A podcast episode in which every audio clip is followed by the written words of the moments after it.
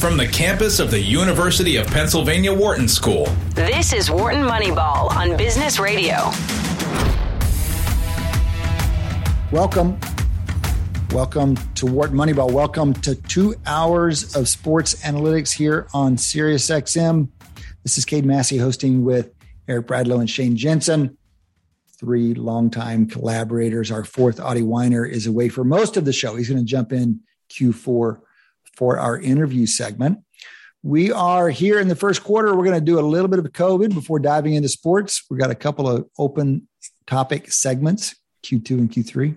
And then we have an interview with Ron Yurko, longtime friend of the show, Carnegie Mellon statistician Ron Yurko. We talk about the state of sports analytics and also get a little performance evaluation, get a little coaching and feedback from a loyal listener about Wharton Moneyball and how we can improve our show. We're always interested in doing that. Thought we'd do it publicly this time. All right, gentlemen, we're recording on Tuesday afternoon for the show that go up Wednesday. Going to talk a little COVID before we dive into sports. What is going on in the world of COVID? What has caught your eye recently? Well, I, I, think the biggest news was, you know, we had been talking about the, I'll call, let's call it the hybrid vaccine that was going to protect against earlier versions of COVID, mainly Omicron, and now the most newest variant, BA5. Uh, Moderna and Pfizer have both been working on it, but Moderna's has actually been approved in Great Britain. So I think that's probably uh, the biggest news. And then the question becomes, you know, something we've been talking about. A lot of people have waited for this shot to come out to act as their second booster shot. I can speak for myself. I've already been boosted twice. So now I have to start reading up on, you know, when it gets approved in the United States does that do I make that my fifth shot, or is that okay to do, or what's the recommendation then for people that already have uh, boosted twice? Mm-hmm. Yeah, I'm one, I'm one of those people that's kind of held off on his own fourth booster. I mean, a because I haven't really kind of I, I think I'm still not in the age group recommended by the CDC for. a oh, not. Don't brag! Don't brag. Thank you. That, that do you like that little humble brag? Yeah. Uh, anyway, but uh, but regardless, uh, you know, um, you know, one of the kind of, I guess, rationales for holding off is exactly this that, you know, like if the vaccines are about to get a patch, for lack of a better term, uh, to kind of get updated to the more recent variants, I, I you know, why not wait on them? Um, but again, you know, how long of a wait is that going to be before it's, say, for example, something I can walk down, walk down to CVS and get here in America? I assume that, you know, the kind of approval process for this Moderna one is in process in the United States as well. But I don't. Who knows when it's going to actually come through? Do we have any indication of what the difference in efficacy is going to be? Do we have theoretical or anything empirical on this? Do they have to show that to get approval in the UK? I, am looking just quickly at the New York Times article that was there, and I haven't seen anything that talks about the efficacy. Um, and this is just a prediction, but it's not based on anything in this article. Um, I would think the hope would be that the efficacy of this uh, shot would be at least as good as the efficacy of the Omic- against the Omicron variant from the previous one. So, I mean, I, I would imagine, uh, let's be clear again, none of the recent shots have been that effective against infection. So, I think the likelihood that it prevents infection is low. And we've been told that from the beginning from every virologist, epidemiologist, immunologist that we've had on the show. We kind of got greedy with the alpha variant when those vaccines just happened to work against infection. I'm not, I don't have an expectation against infection. And you, are drawing the distinction between infection and severe illness, basically. Yes, yes, yes, I am. And also something we even talked about last week on the show, especially around the ability of someone to spread the disease conditional on they've gotten it that's something I don't have. I personally don't have much of an expectation that this new variant is going to protect well, against. I mean, I think it, I, I, there's a couple things in play here that might be worth kind of deconvolving. Just that, I mean, you know, it, you know, this is obviously to the extent that this new vaccine is kind of targeted towards the genetic code of this Omicron. You know, one of the reasons that we do not see as much efficacy against actual transmission of our original vaccines is that the virus itself has changed and you know uh, you know and and so there is at least some hope that you know an updated version of that vaccine that is targeted against more recent variants will actually affect not just you know the kind of severe outcomes but uh, but also transmission like the hmm. counter argument of course is that you know we've also seen that it seems like kind of just sort of the action of covid has you know like to the extent that these new newer variants have kind of changed the nature of covid itself where it's like more of an upper respiratory or or whatever like the kind of action that takes within its body that i don't think you i mean yeah there's certain parts of kind of maybe the the you know the actual path of a covid infection that have changed as a result of variants and the vaccine you know whatever vaccine would develop would not necessarily like uh, you know give us that efficacy that we had with alpha back no, Shane, I don't know if this is all the data they have, but I'm reading an article here in Reuters now that talks references the Moderna study. And again, we've talked about this on previous shows about let's call it the indirect versus direct evidence. I'll just read what it says. The vaccine, which was given as a fourth dose in a trial that enrolled more than 800 people, raised virus neutralizing antibodies by eightfold against Omicron. Okay, now let's assume that that's true. That's an indirect measure of mm-hmm. what its effectiveness right. might end up being. Um, and so I'm, and again, you know, are, it, maybe there are other numbers. Yeah, and I mean, again, you, you, even when we talk, it's an indirect measure of this word effectiveness that we're using, where you have to kind of be more precise about even what you define as effective. Again, you know, effectiveness at preventing long-term health con, you know, like severe, you know, kind of uh, severe symptoms versus effectiveness at actually, you know, preventing transmission to another person. I'm curious about the eight times eight times what eight times what? Eight times without it or eight times compared to what the other vaccine would do the generic vaccine would do? That would be a more interesting comparison right?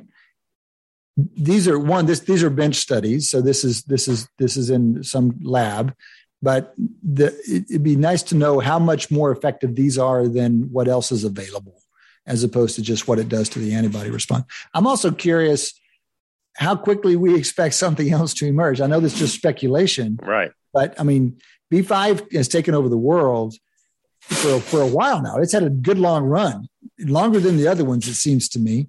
Um, but the course of these things is that a new variant will emerge, and if it's close, if it's B4 to B5, then that's not that big a deal. But if it's an entirely different branch, then we're going to be off running for another another variation in our vaccine soon. Yeah, I mean, this is kind of this is naive, kind of I, I think evolutionary theory here, but is it the case that like you know the the the, the better we target, you know, whatever current variant is dominant, you know, I mean, obviously that it has great yeah, great right, kind of benefits right, right. at the population level, but it also induces a selection pressure on COVID, like a greater selection pressure on COVID to evolve away from whatever we're currently doing against it, right? Mm-hmm. So I, I, and again, I don't know. Again, we need an evolutionary biologist to kind of, uh, you know, I'm making a lot of kind of statements about that being the dominant form of selection as opposed to kind of more neutral selection of it just kind of randomly changing, etc. So I, I don't know that that's true, but you know that I feel like that that could be in play. Okay, so we've got that coming down the pike. UK approved. Presumably, the US um, approval process is underway. I haven't heard any update that on a little while. What else do we know? That we know that the CDC backed off of their quarantine suggestions. Um, the I don't know how many how many organizations were following those guidelines at this point, but it is a substantive change from the CDC. I think and, its biggest impact will probably be on uh, teachers and schools, right? And so now, if you know a child has a positive test, then you know previously everyone exposed to him or her needed to be tested and then uh, potentially quarantine regardless of the outcome of the test. And so I think there'll be less school level disruptions. Now, of mm-hmm. course, my concern is that uh, people won't get tested and people will choose not to report symptoms uh, because there is no mandate on the part of the school to require anyone to do so. Mm-hmm. Mm-hmm. Right. So that would be the only concern. Mm-hmm. Let's talk about the deaths. Eric is doing a good job of keeping tally every week, kind of giving us an update on, and it and the last few weeks has been just a pretty steady tick up. What do we make of that? Well, I mean, I'm just trying to think of this. And let's start with the macro perspective, then we can get micro. So deaths are back up to about 411 a day on a seven day average. They were actually a little bit higher earlier this week, up to about 430 to 450. And you say, well, you know, it's a modest difference. No, it's actually not a modest difference. It's a 40% increase over the low point. And then when you now actually think about, you know, let's say you just do it at a macro level, let's imagine the yearly death, rate, sorry, the daily death rate was 290 versus 410 that's 120 times 365, which is another 45,000 deaths a year. So, besides that being a large number, any number of deaths is, a, is obviously a, tra- is a tragedy. Um, that's like adding the number of deaths for an average flu season. Adding. That's not the number. That's adding. That takes us from 100,000 deaths a year to like 145 to 150,000 deaths a year.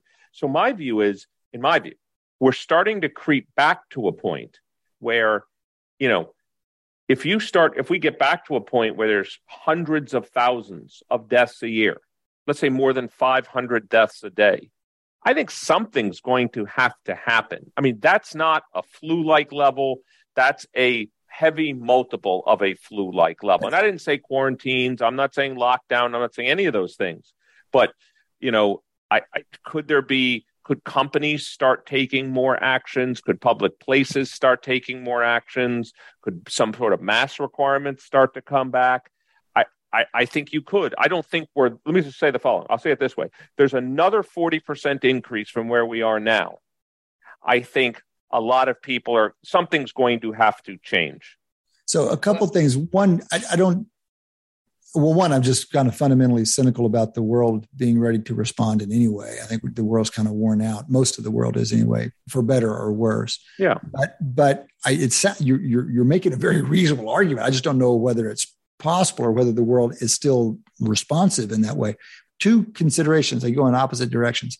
One, we're seeing this rise over the course of the summer, which is not the time where we've seen things go up. And what's going to happen as we go into cooler weather people are more indoors and schools back underway. So all those factors would suggest that we have more of a rise in front of us.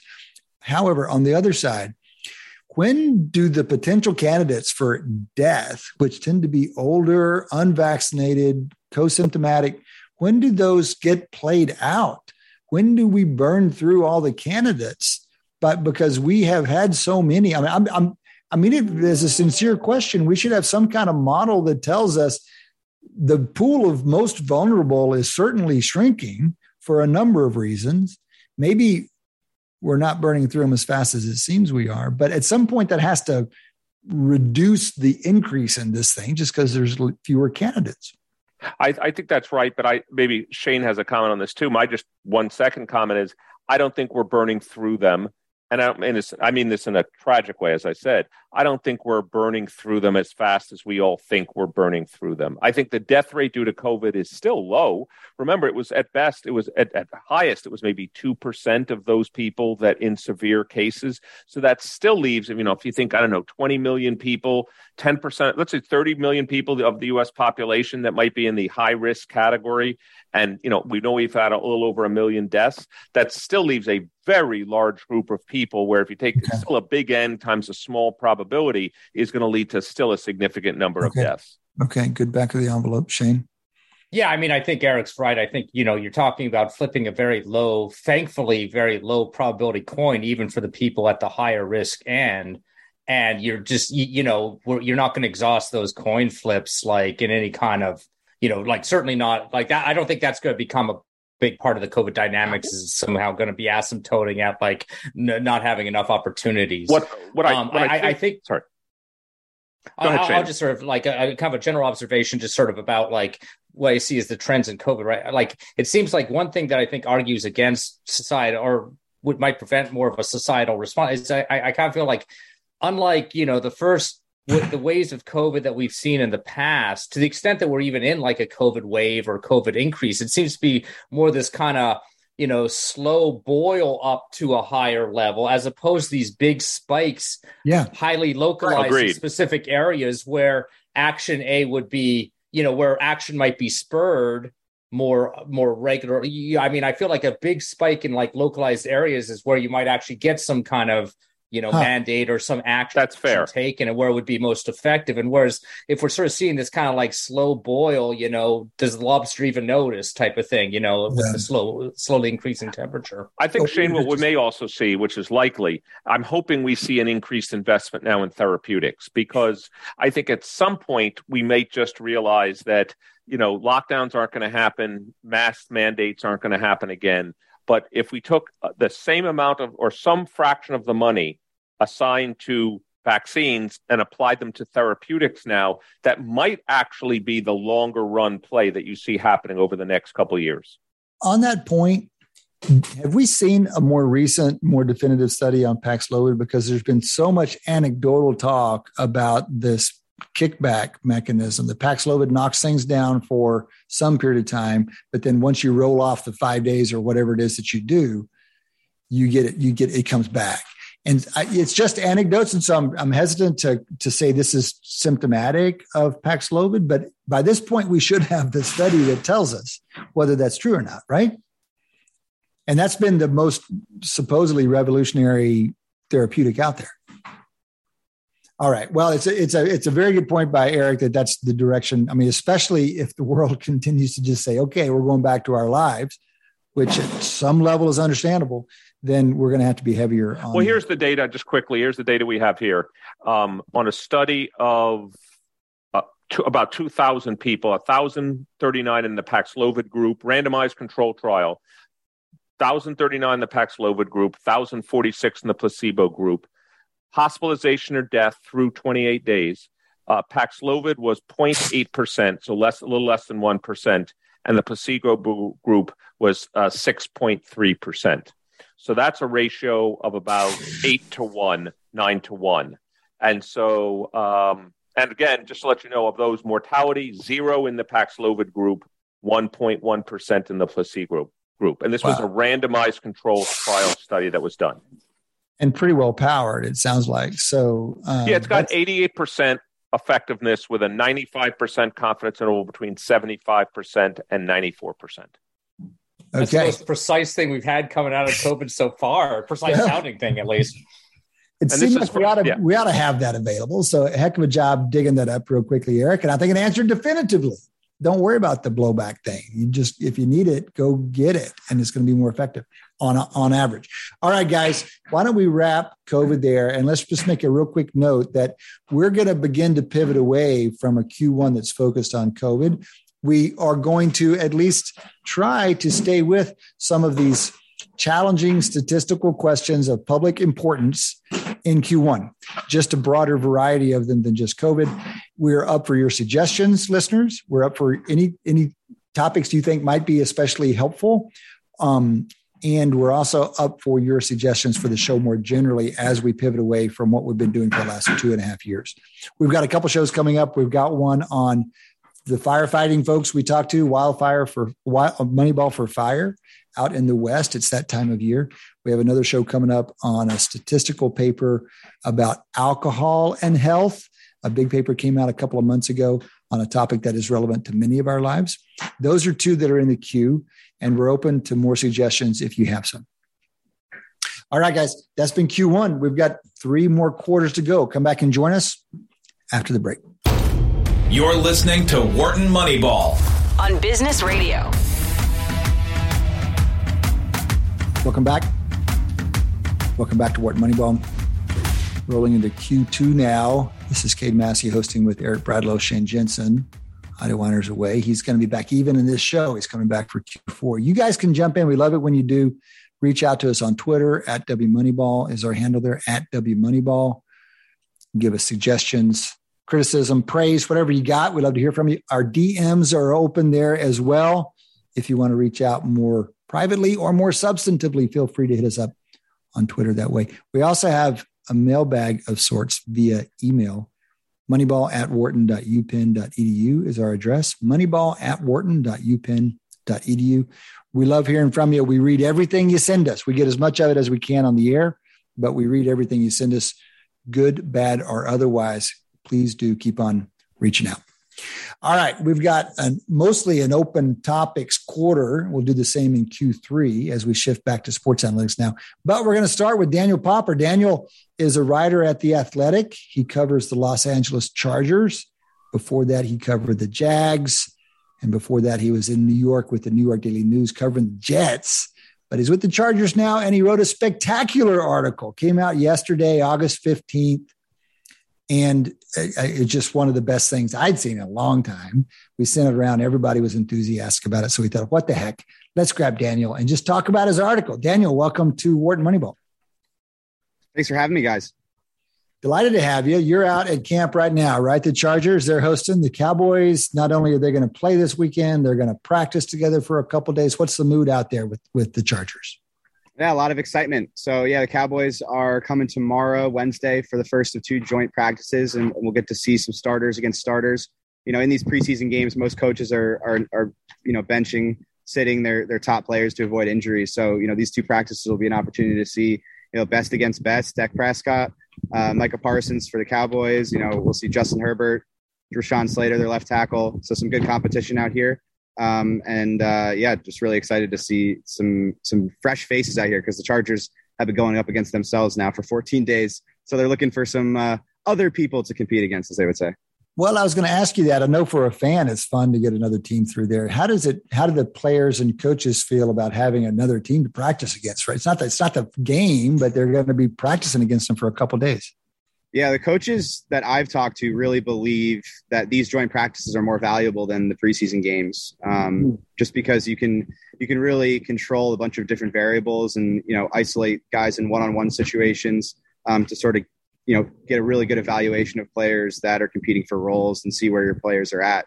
Um, okay. So they're really excited. Yeah, so they love these joint practices, um, and they're going to get a lot of really important evaluation done here over these next two days for some key position battles on the roster. Mm-hmm. One of the things I, I think about when I think of the Chargers now, I saw one of Justin Herbert's first games. Maybe it was the second or third game. I'm a Buccaneers fan. It was Chargers at Bucs. Am I safe? Is it safe to say in your mind, Daniel, that right now they wouldn't trade Justin Herbert for any, given his age, his trajectory so far, his uh, accomplishments already, that they wouldn't trade him for any other player in the NFL right now? Yeah, hundred percent. I mean, and you can make an argument that he's the most valuable player in the NFL based on contract because the most valuable thing you can have as an NFL team is a star quarterback on a rookie deal. So it's basically him or Joe Burrow are the most valuable assets in the NFL, and you know you pick your take your pick there. I think the Chargers love Justin Herbert. I think the Bengals really love Joe Burrow, and I don't think either of those teams would trade you know those assets.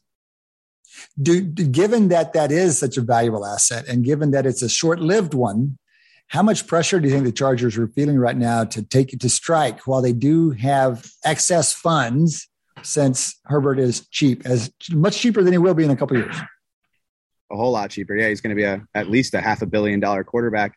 Um, yeah, I mean, there is a ton of pressure. Publicly, they would never tell you that there's more pressure than a given season, but what I usually do is I follow the money, and they spent more money this offseason than I've ever seen them spend. You could go back to the trade they made for Khalil Mack, they converted some of his base salary into signing bonus, and that's thirteen and a half million dollars that you got to come up with up front. Um, that's not a trade they usually make because they're not looking to pay more up front than they have to, you know. And then they spent heavily in free agency. A lot of that is controlled by the cap, but again, you're paying all these big signing signing bonuses. Whether it's J.C. Jackson, the cornerback that they signed, it's a thirty plus million dollar signing bonus. Sebastian Joseph Day, defensive lineman that they gave, you know, eight nine million dollar signing bonus. So you can go down the list. That the money tells you that they feel a lot of pressure to win in this window with Justin Herbert. Um, and um, I think they, they feel really good about the roster that they've built this offseason, particularly on defense.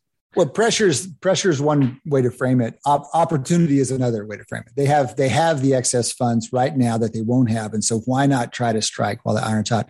They've got a tough division out there, but yeah, was, that's what I was going to ask about. What's the perception of the division? I mean, oh my, come on, this has got to be top. This has got to be one of the toughest divisions we've seen, top to bottom, in I, I don't remember the last time I saw a division that was from top to bottom. Maybe the NFC West recently had a very good top to bottom. But what's Daniel? What are you guys hearing?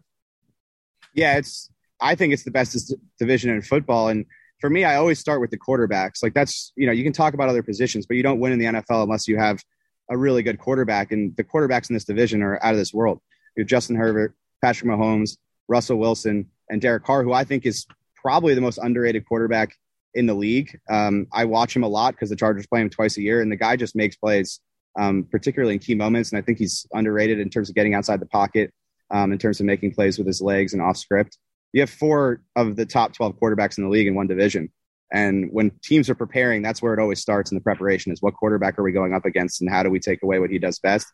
It's hard to do in this division. So, so, Daniel, let's talk a little bit about the article. The article, again, on, on The Athletic, um, came out yesterday. The title's Chargers Brandon Staley, their head coach, the math mindset behind NFL's most aggressive coach. So, one of my questions is did, well, where did this article come from? And when you finished it, when you turned it in, how did you feel about it relative to other articles? Am I just so enthusiastic because I'm like the perfect audience for this thing? I'm like, of course I'm going to like it. Or is it, do you think, an unusually interesting and good article? No, you're biased, but you write a lot of articles. How does this compare to the others?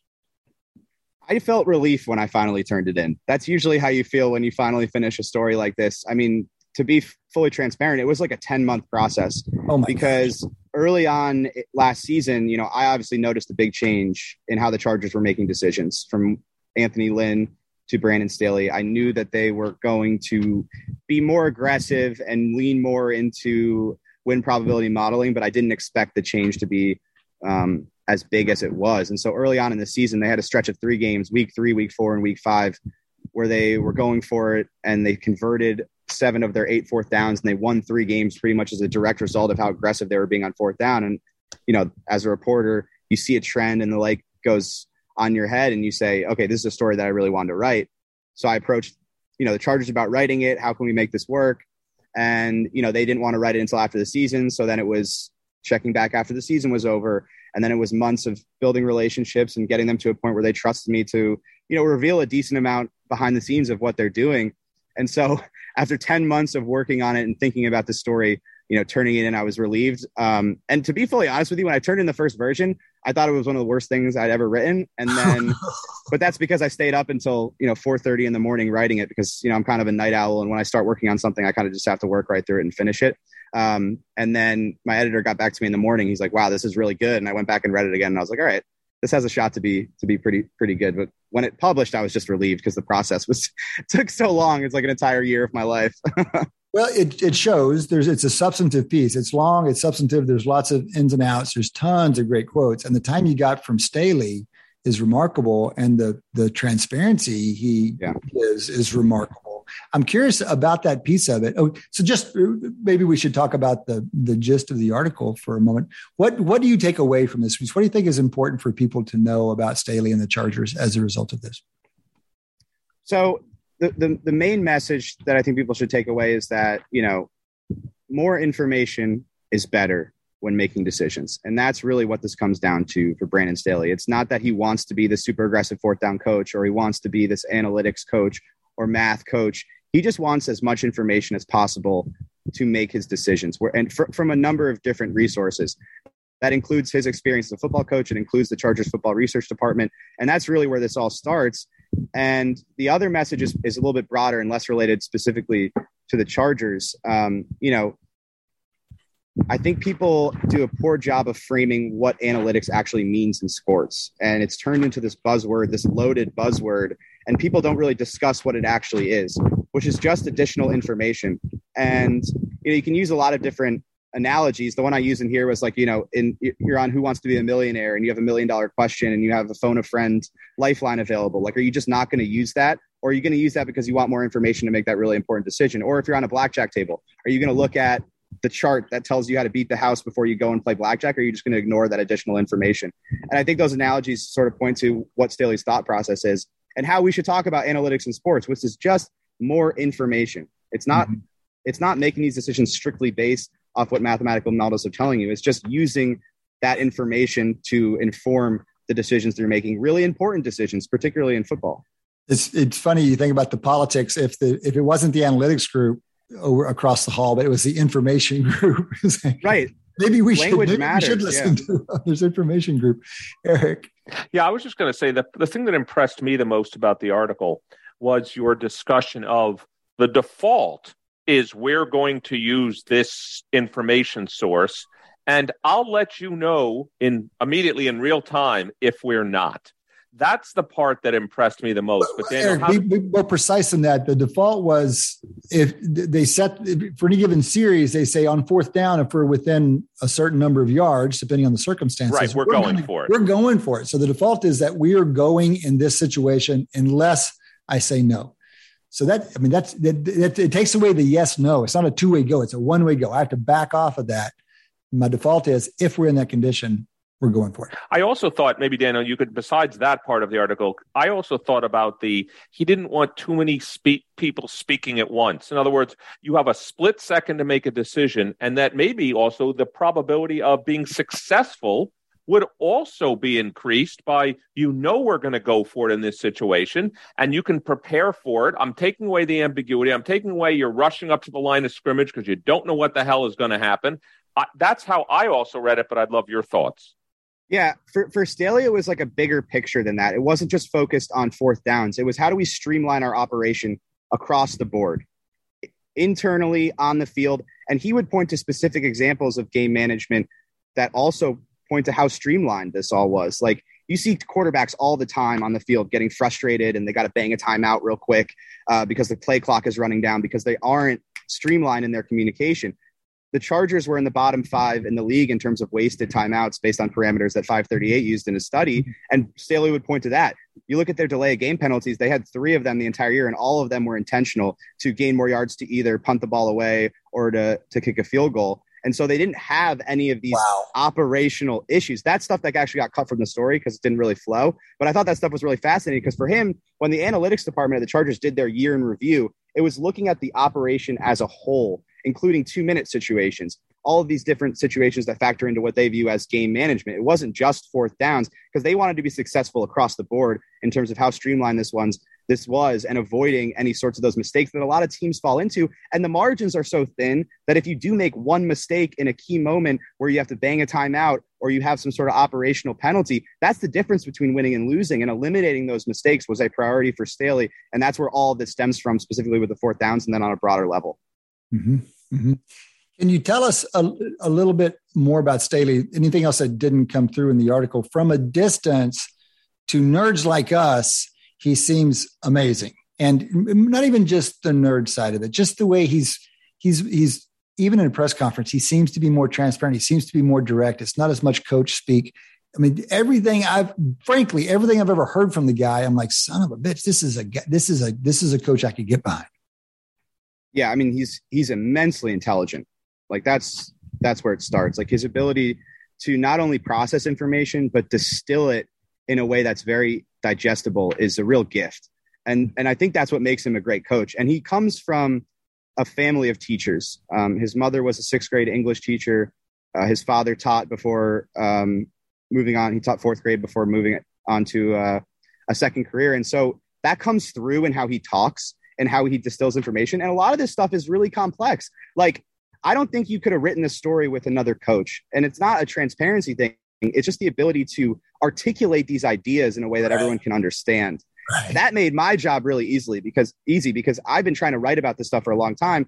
I do an okay job of it, but without the quotes in the story that distill these complex ideas into really easily digestible nuggets, the story wouldn't be possible. So I think that's why you know Staley is so unique. Is just you know the teacher in him. He's always teaching.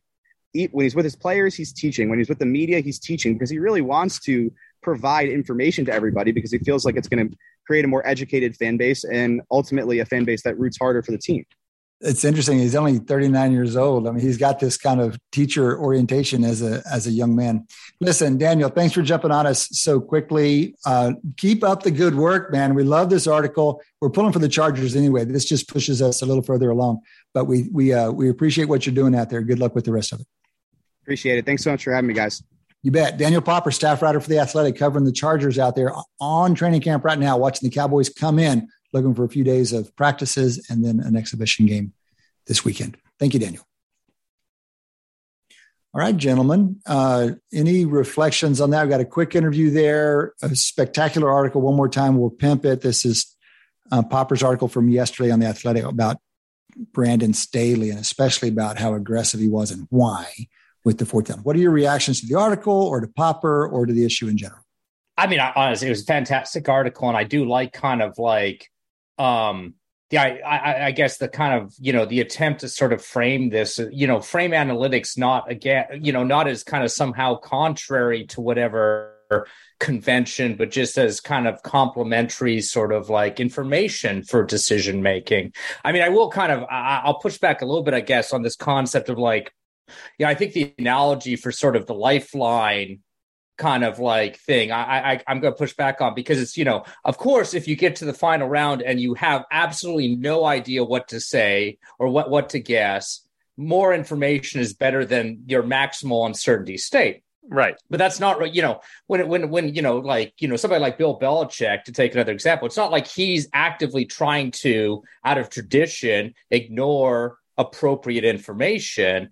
He's you know if he makes a non-analytical decision at least in his mind is because whatever analytical prediction is not appropriate or not relevant or it's not taking into account the context that he wants to take into account with that particular decision and so i think it's sort of like the way in which you kind of turn down extra information or extra uh, you know an extra analysis is if you felt it was either inappropriate or somehow biased against the decision you know biased in some way. And so it's sort of like not all information is like, you know, we, we tend to use the word information or analysis as fact. Right. When in fact, you know, I mean, they're, they're you know, a, a, a, an analysis that's inappropriate actually can undermine would be actually worse than not using any any extra information at all. Well, also one thing Daniel mentioned, which I thought was interesting, was you know, two aspects at least was number one, by including this extra information, imagine it slows the play down in the tempo, and now you get a penalty called. Mm-hmm. So that's an unintended cost of, if you'd like, processing this extra information. That's number one. And second, let's imagine you have a coach that is two or three steps thinking ahead. You know, we always talk about this, like the complexity mm-hmm. of thinking. And the coach says, by bringing this information in, it's going to lead to such uncertainty, or I'm looking three or four steps ahead, and maybe whatever model you run haven't, and I see what's happening on the field, and the assumptions you're making in this model don't quite meet that. So I could see where a coach could legitimately say, I hear what this information is, but actually, I'm not it now. And it, this explains what you said, Shane, and here's why. He doesn't have to explain himself or herself, but they're just not going to use that information. Yeah, no, and I mean they do kind of. I mean, I thought a fascinating part of the article that we kind of discussed. Uh, it was, you know, that he kind of like they they allow for that. You know, I mean, of course, like you know, Staley had. You know, I, I kind of like you know like the kind of idea of you know that using the information and using the you know kind of basing your decision ba- uh, based on the kind of analytics is the default. But of course, you can kind of you know he's still got you know he's still got the executive decision to say like no th- somehow the, this context right. i feel like is different enough from what i know those analytics are based on or as you sort of said like you know the this is you know on average the right decision, but because of the way I want to kind of set the game flow or pace of play or whatever type of other kind of like contextual sort of situation, the context of the situation, he can kind of overrule that basically. So I mean, I kind of I, I agree again with the sort of framing of like, of course you'd want to incorporate analytics as the default, but there are going to be situations where it's not like it's always going to lead to a better decision. Yeah, and I, I, agree with you. And the other thing that, that, was interesting to me about the article was this limit to like six people on the headset. Now, the reason I like that also, besides it leads to faster play calling and everything else, is you're now asking those people to be experts in interpreting information. Mm-hmm. Not everybody. I don't need a staff of 50 people doing it. I'm asking six people to be experts in interpreting information using analytics. And you know what? When we have to make a decision, we can make it quickly and we all know the basis of it. So I like that part of the article as well, when in some sense, by not having it a what you know too many cooks spoiling the broth by not having 20 decision makers in real time there's a lot of benefit to that as well it makes me wonder what the distribution of decision like people on headsets is across teams or what, whatever right? I, you know it's it, right I you mean, would have thought six seems like a lot or at least no i mean that already, that already sounds like chaos. like that's it yeah. just six.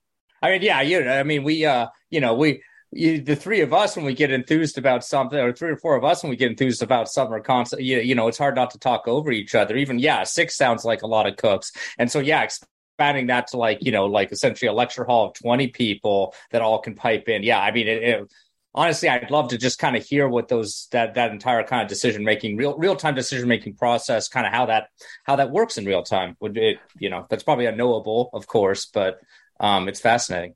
What would also be interesting to look at, I'm not sure how you'd run this counterfactual, would be so how do players on the field react differently when they know for a fact? Like they have to know as well. It's not like they don't have a chart that says this.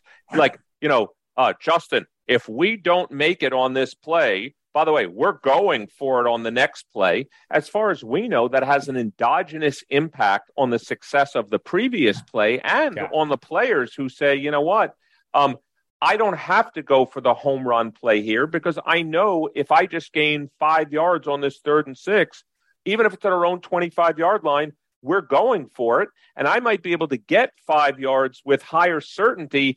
And therefore, this puts them in a totally different position. If, if y'all remember, this is something we talked about with Kevin Kelley a few years ago. So Kelley was a longtime coach at Pulaski Academy in Arkansas, won a zillion state championships, and he was the one who had the philosophy of never punt. And we had him on, and then uh, great conversation with him a number of years ago. He went, by the way, he went to Presbyterian University, Presbyterian College, Presbyterian College in South Carolina. So he bumped up to college. He had a bad year and he resigned. So it didn't work out as well with that squad last year. But still, in he he was like the the water carrier for this concept. But I'm bringing him up because he talked about exactly this issue that Eric is raising. He believed it made a difference in the player mindset. And he tried to cultivate that mindset in some of the same ways that Staley talks about in this article. It's like it's not just about the strategy of, oh, I get an extra down. It is, I've got four downs and that changes right. everything. Oh, and by the way, they have to be ready for these moments where it doesn't work out. They have to know that's just part of how we do things. And we're going to take the portfolio and overall we're going to be better off. But they have to be ready for that. That mindset. Yeah. Kelley, talk, Kelley talked a lot about that in our interview. Yeah, no, and the kind of the implicit signal to the players that he trusts them to execute, right? I mean, right. one of the one of the ways that you can avoid doing kind of risky moves like going for the fourth down is because you truly believe that it's not worth the benefit, even if you are confident in your players. But it also, you know, I mean, there's a con, you know, there's there's also a signal there that you you may be part of that that evaluation to not go for it is that you don't trust the players to execute, you know, the play that you you have designed for that moment. One other thing, Shane, that I thought about when um, when he was speaking, when Daniel was speaking, was you know, imagine you're a defensive player and you're going up against the Chargers and it's third and six from your own. Let's say they're at their own thirty, and the defensive player, how are they trained against every other team in the NFL? They're trained give them five yards because we're going to stop him.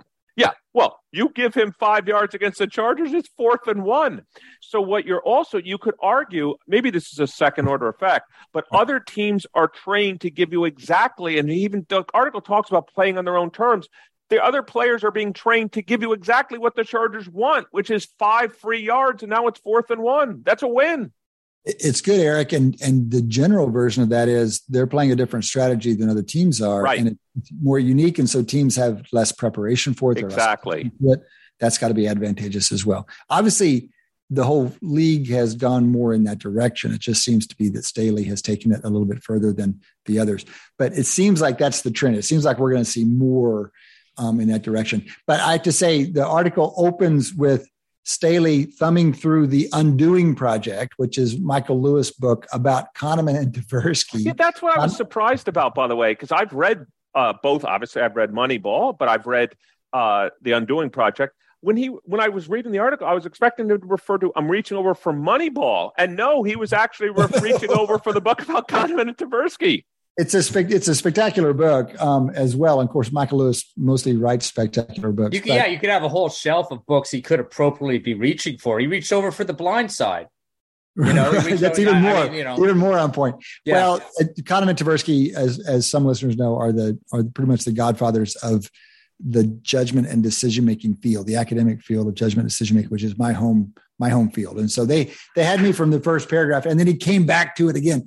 It was Staley's literally thumbing through this book, coming up with various favorite lines from the book, which is just just remarkable. Okay, guys, let's talk about the NFL more generally. We are rolling into the second second week of preseason.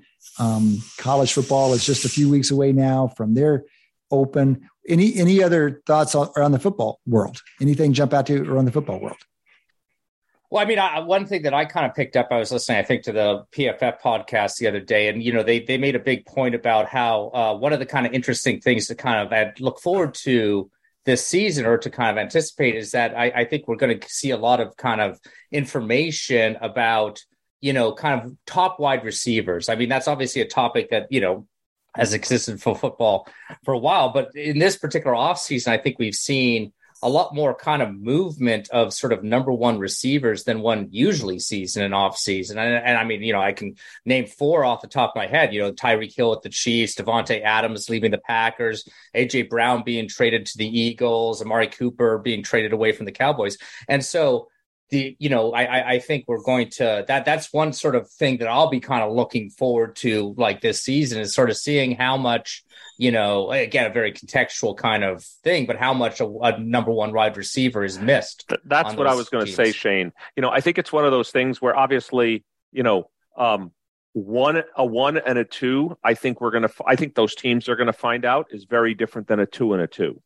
And I think if you don't have someone that can take the best cornerback on the other team either out of play or make him, you know, make you have to double team somebody, then you're stuck with a bunch of very good receivers. And I've seen a lot of very successful teams not win with that. Like Eric, need- I'm going to push. I'm going to push you a little bit because you, yeah. you wasn't even. It wasn't quite a fair comparison. What you're saying, one and two is pretty clearly better than two and two. But what about one and three versus two and two? I think I'd rather have one and three versus well, two and I'm cheating because I also listen sometimes to the PFF forecast podcast with our buddy Eager, and in one of the recent shows, they were talking very much about the value of that second, a good second receiver, and studies that show it's not, especially when you get into the playoffs where you're playing against better teams, it's not the performance of the top receiver that separates teams. It's the performance of the second receiver. And it's precisely because it's it's your logic is just flipped around. They are going to have the top teams are going to have a defensive back who can take out number one, but they may not have two defensive backs if you've got a strong number two and so it's this it's this idea that this is, I think, what's going to be interesting. We, the the league went kind of crazy for wide receivers this offseason, but do they have the right story? If PFF is right, the story isn't like go get that number one guy. The story is have a deeper stock of those guys, have a better number two guy. And, and maybe we only see it in the playoffs. And so maybe it's too hard a sample to actually parse, but it's an interesting, it's, it's going to be interesting to see how it, it bears out with these teams that really went all in on one guy.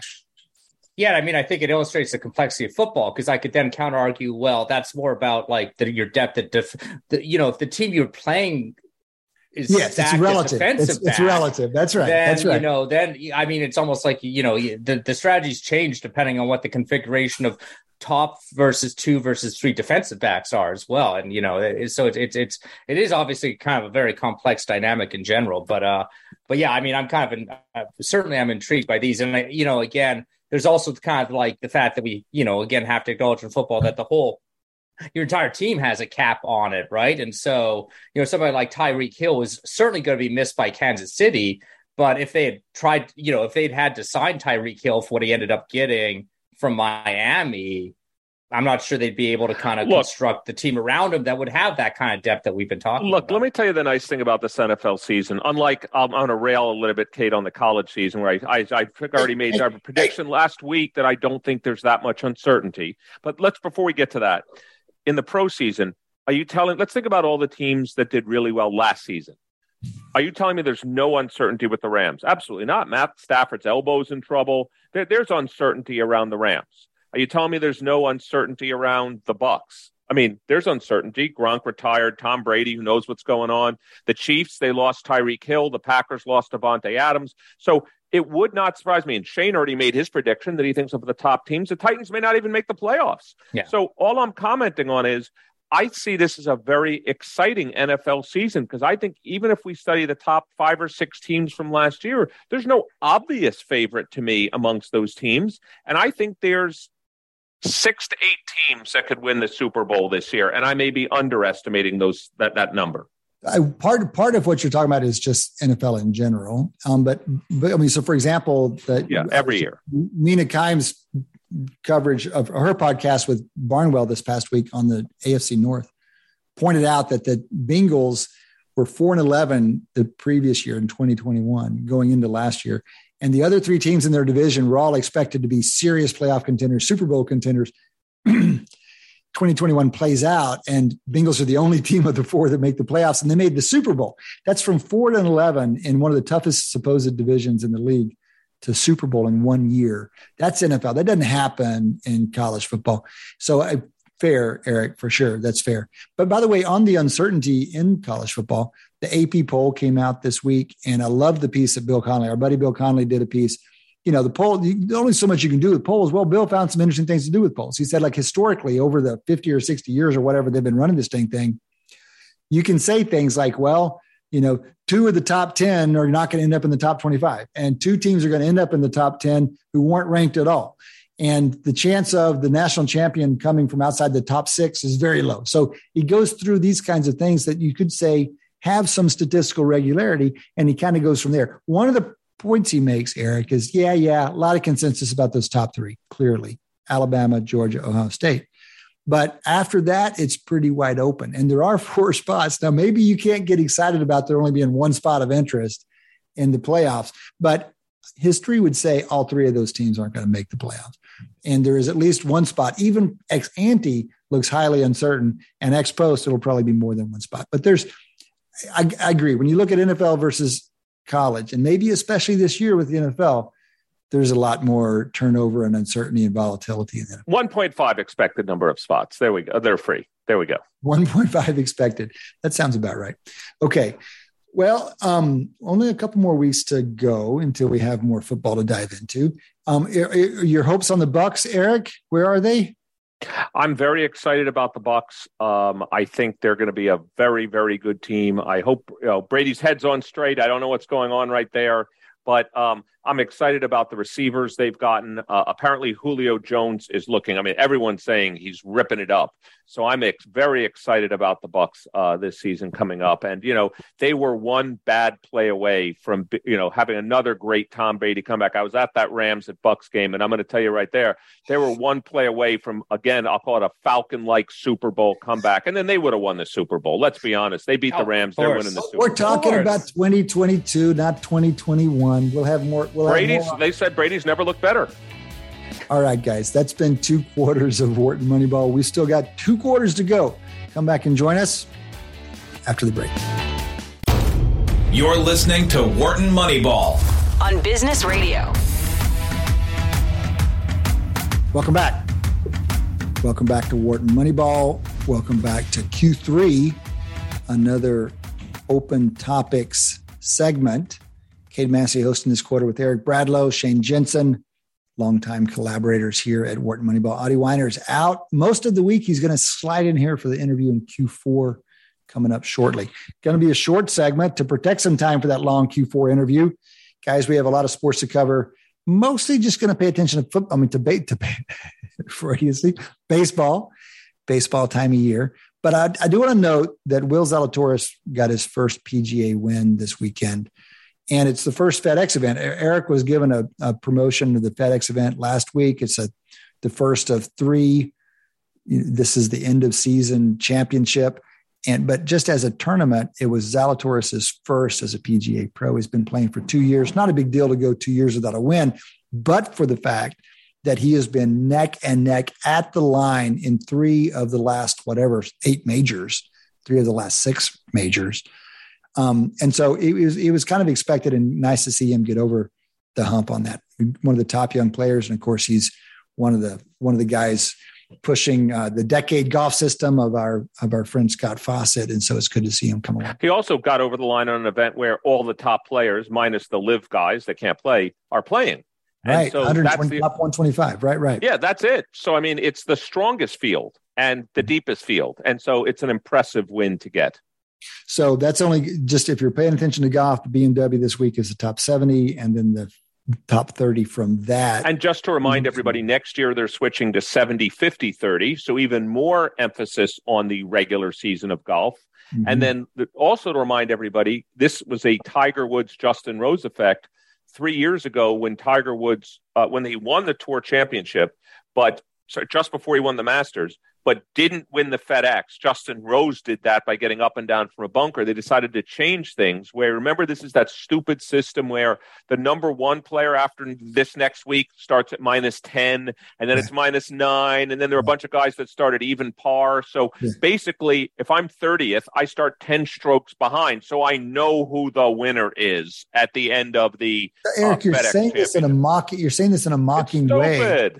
But but what, what alternative? You like the old way where you don't know who the winner is and the leaderboard is confusing? No, you can have a winner of the tournament and you can have also whoever wins the final FedEx points. I have no problem with separating the two. But mm-hmm. now you just don't like them as sort of a handicapping system on the tournament. Correct. Let's mm-hmm. just have a winner of the top 30 and well, this is basically winner moving, for the season. It's making the tournament go away and it's just all about the championship. If you just focus on it as the championship it is uh, isn't it more dramatic interesting way to do it?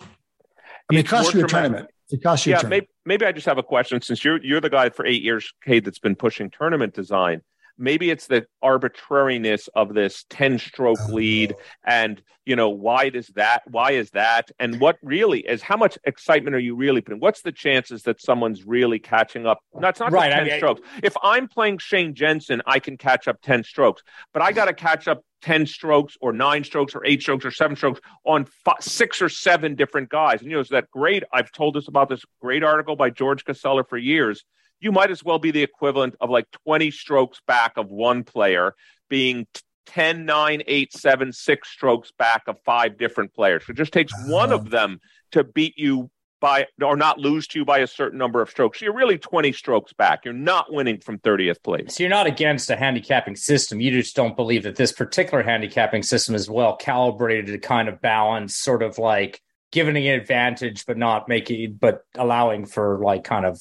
you know i mean right I, I, mean you know a nice thing about most golf tournaments is everybody who starts it has some chance of winning it. Yep what you just said. Yeah.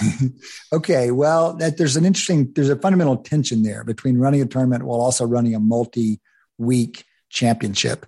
And that's i think the heart of the problem. But this casella article you just mentioned i don't think i remember you mentioning it. So you translate there's an equivalent there's a one player gap equivalent to being behind a number of players for correct for different. It's gap. a great thought. Like you know, Super you're in fifth place, and you're in fifth place, but there's four people ahead of you, and so how many effective you know wins or strokes are you behind if you had just been one player it's a great metric it's a great way of translating it and i just made mm-hmm. up i don't know the fact that the 30th player 10 yeah, yeah, strokes right. back is 20 strokes back but i wouldn't doubt it and you're not beat you're not losing to any pro a top pro is not losing to another pro by 20 strokes in four rounds no. I'm always favorably disposed to Casella because of Casella and Berger, which was our first year PhD probability book and awesome.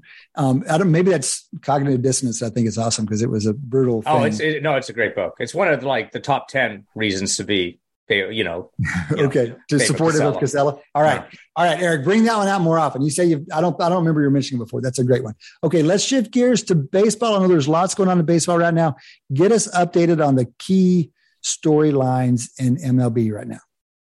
Well, one that I kind of wanted to talk to, one that's kind of caught my eye is, is you know, kind of what's happening at what, what I consider the two top AL Cy Young candidates, which are, are Justin Verlander at age 39, incredible, um, and Dylan Cease, who's like doing amazing things, uh, you know, for the Chicago White Sox as well.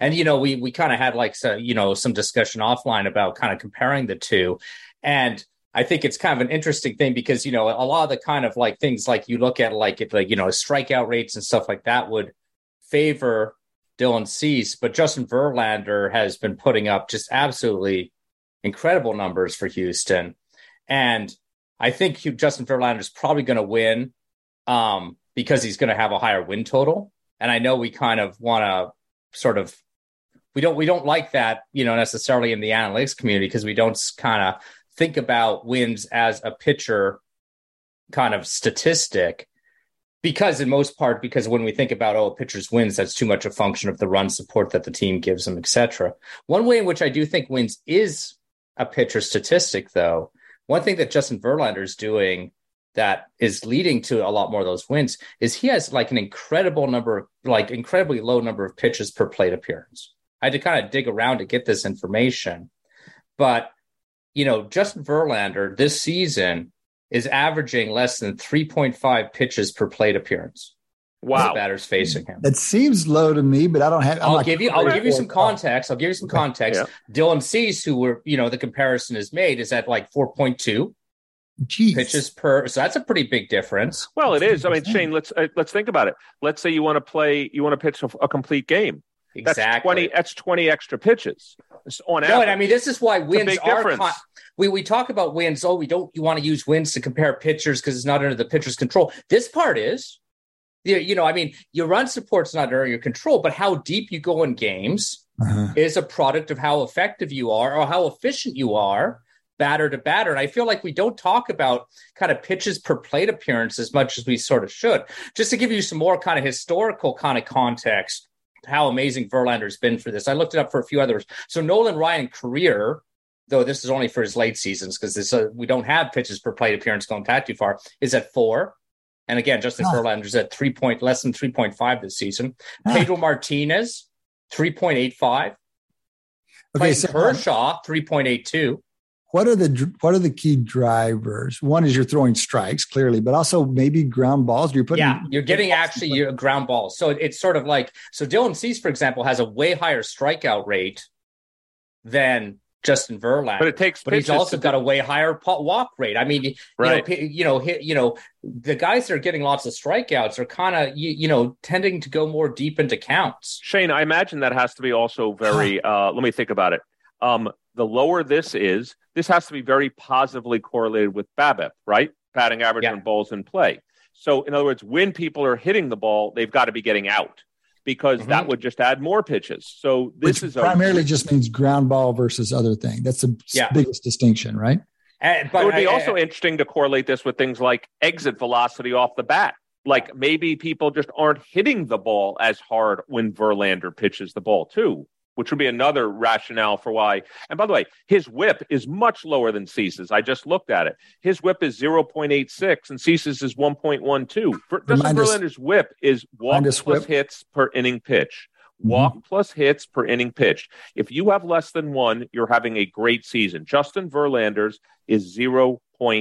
Mm-hmm. That is remarkably low. That means, you know, guys aren't getting hits. Their batting average again in balls in play have to be very, very low for Verlander. So is this connected? People, maybe it goes back to the Jeff Passan article I was pimping here four, six weeks ago about the change in the game.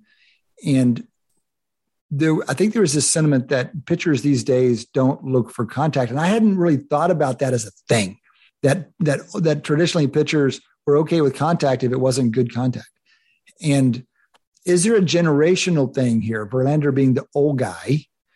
Do we see this this pitches per pitches per um, plate appearance? Yeah, is it yeah. going up in general with age as you get into this demographic, this generation?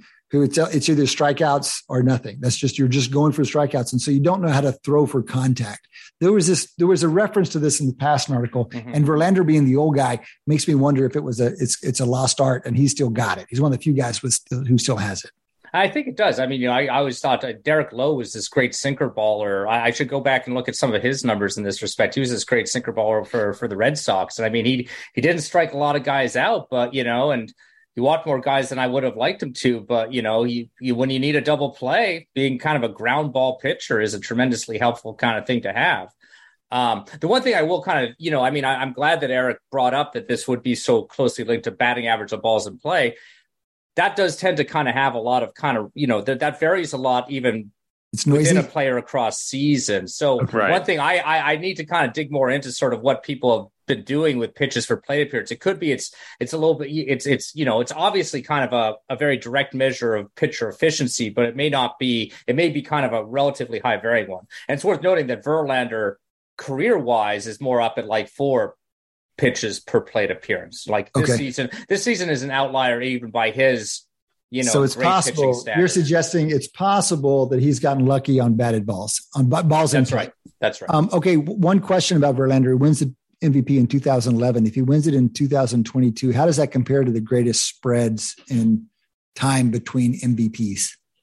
Oh yeah, I mean, I mean, I, don't think he's going to win MVP with Aaron Judge out there and stuff like that. He, but I think he is, you know, I think he's the leader for Cy Young, and that still would represent a, a tremendous spread. Uh, even if it's only the Cy Young that he ends up winning this year, that's still going to be a tremendous spread between Cy Youngs.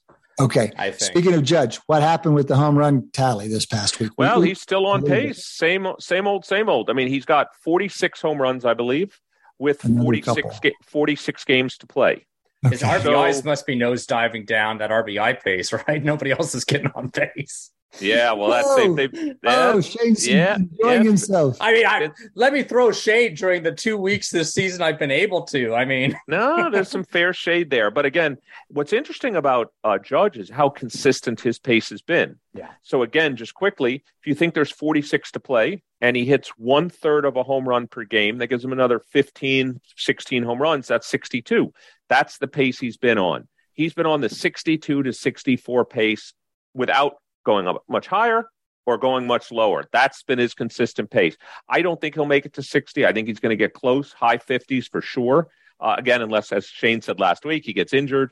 But uh, he's had. I, I mean, I think there'll be an interesting strategic question because you kind of wonder near the end of the season. I mean, I, I anticipate the Yankees, even with their kind of current dive, will be you know, kind of have locked up the division sort of early. Do you start rest? You know, do you rest him basically? And and and prevent him from maybe hitting some of these like home run records. Man, I, I you know, please for the enjoyment of baseball, let's not.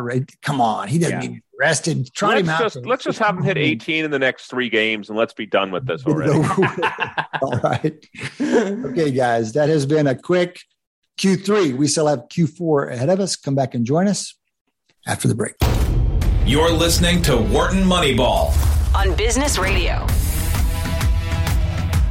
Welcome back. Welcome back to Wharton Moneyball. Rolling into the fourth quarter now.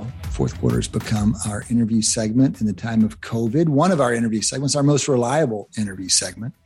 We are delighted and lucky to welcome onto the show this week Ron Yurko, longtime friend of the show, stalwart in the sports analytics community on the frontier technically, and always a good conversation. Our friend Ron, welcome back to Wharton Moneyball.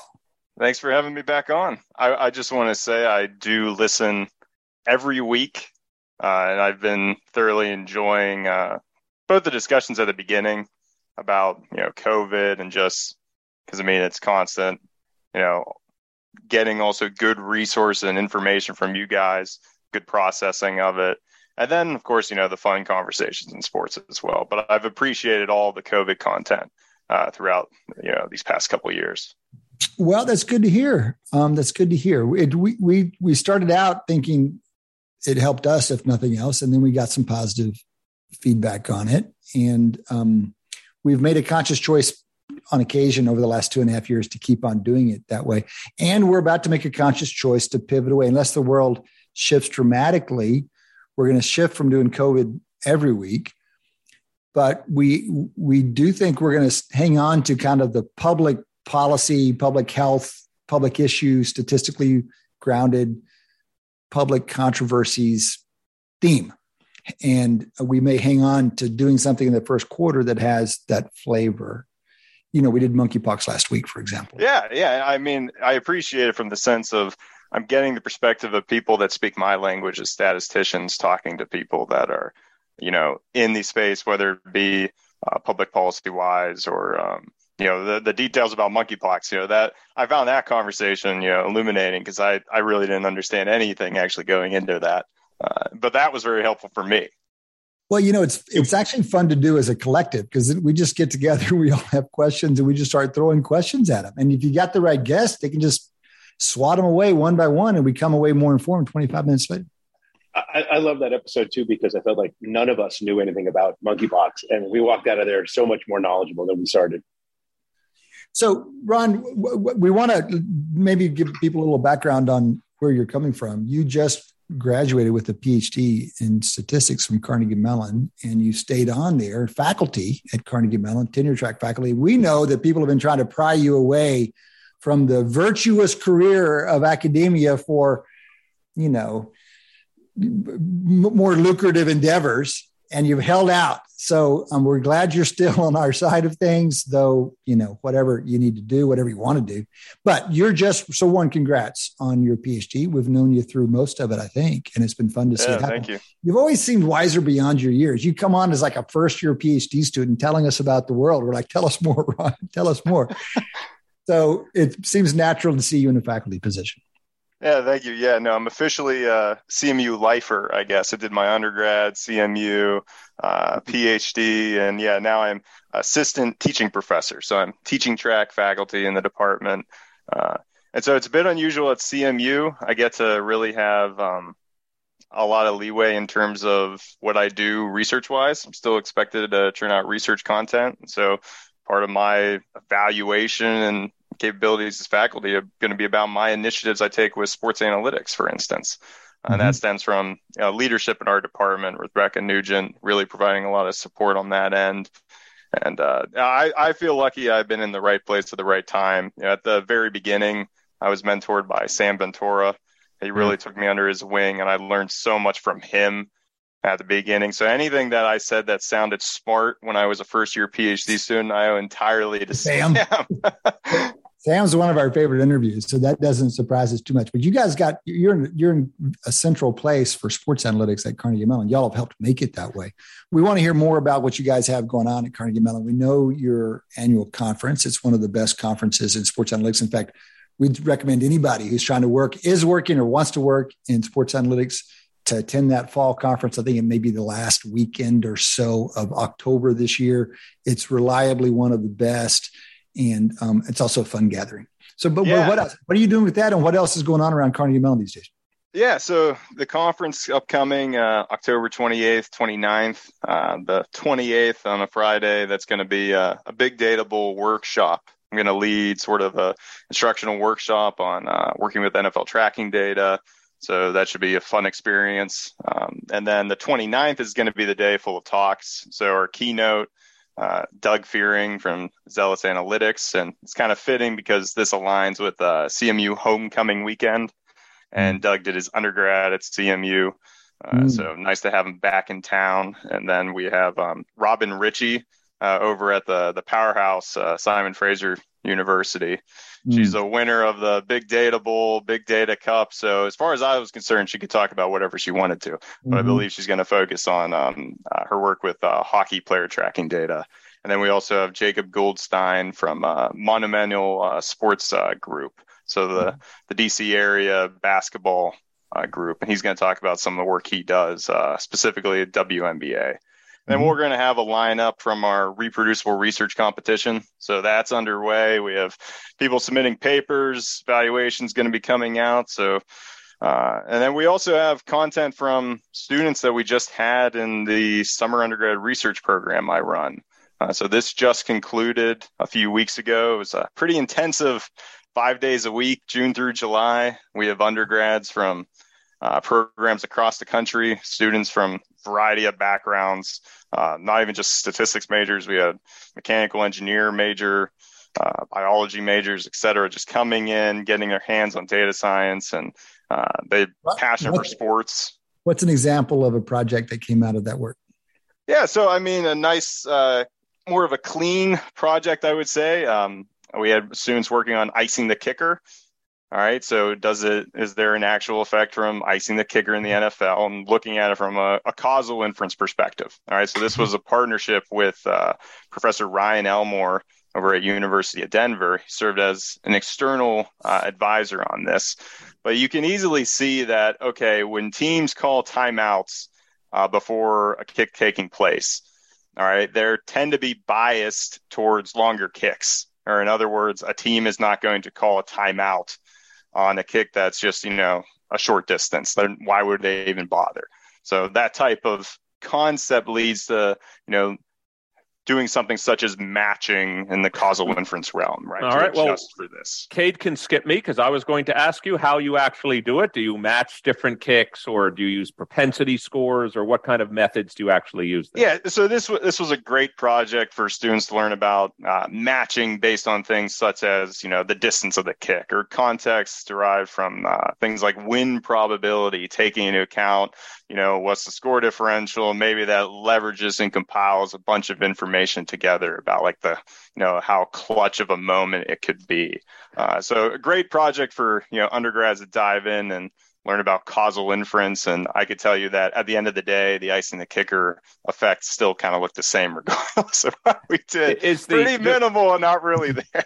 Not really there. No effect. Okay. Yeah. No, I just wanted to ask a quick follow up. Is the data thick enough to really get good estimates of it? Like, are there enough of these instances, or so you have to go back a long way in time and then you worry about non stationarity and the things we always worry about? And that's a great question because it's also is how what do you even define as icing the kick, right? And so they just looked at any moment in which a timeout took place beforehand. But I mean, there's questions of is it only moments where, you know, the score differential is this close or just at the exact end of the game? You know, there's, and, you know, it's a great point of, you know, as you start to do more of this filtering and filtering, uh, you're going to get at, you know a reduction of n so your standard errors are going to go up wider and wider right mm-hmm. and so just to clarify icing the kicker we're talking about the opposing team on defense calling a timeout uh, right before the the the team attempting to make the field goal to you know a tie or win the game takes place in order to you know make it, you know, a stressful situation like, oh, they call a timeout. So now the kicker has to redo the attempt or whatever and, and do it again or something to make it more likely they believe that they will miss the kick. Um, Can I ask you just a quick question, Ron? Uh, I, I, don't know um, how big an effect you think that would be, but wouldn't it, you'd expect it to be small? Uh, yeah, well, that's what real? we observe. Yeah, no, we and, observe and, and therefore, and therefore power has got to be almost impossible to generate, yeah. right? Yeah. And so, I mean, that's why it's it's a challenge to see is it actually real or not. And one of the things that we had a, a conversation with uh, Mike Lopez, you know, director of data, uh, NFL, um, and the belief that you know if this is a very small effect, if it actually exists, if the team has a timeout and it's a situation where they don't need that timeout for later, then yeah, go ahead and just call it. What difference does it make anyway? Yeah, and I, I mean, I think I think kind of the cool thing about uh, the the approach is it's yeah. I mean, icing the kicker is a relatively kind of rare phenomenon in football but there's a lot of other kind of strategic kind of decisions that happen at a greater rate. And i mean this idea of kind of bringing more kind of causal kind of thinking and you know things like like propensity score matching or some of these kind of more matching techniques for controlling for context I, th- I feel like those would be kind of broadly applicable across like you know second like you know going forward on fourth down decisions or going for two points instead of one on a conversion etc i mean this is a theme across a variety of sports. And this was something I am not a causal inference expert, but then for this summer, I had to learn material myself to work on some of these projects for these with these students because we had projects regarding uh, the effect of shifting. And for instance, if you look at shifting, all right, so when in MLB, Major League Baseball, when the defense shifts, left-handed hitters tend to suffer in terms of their offensive performance.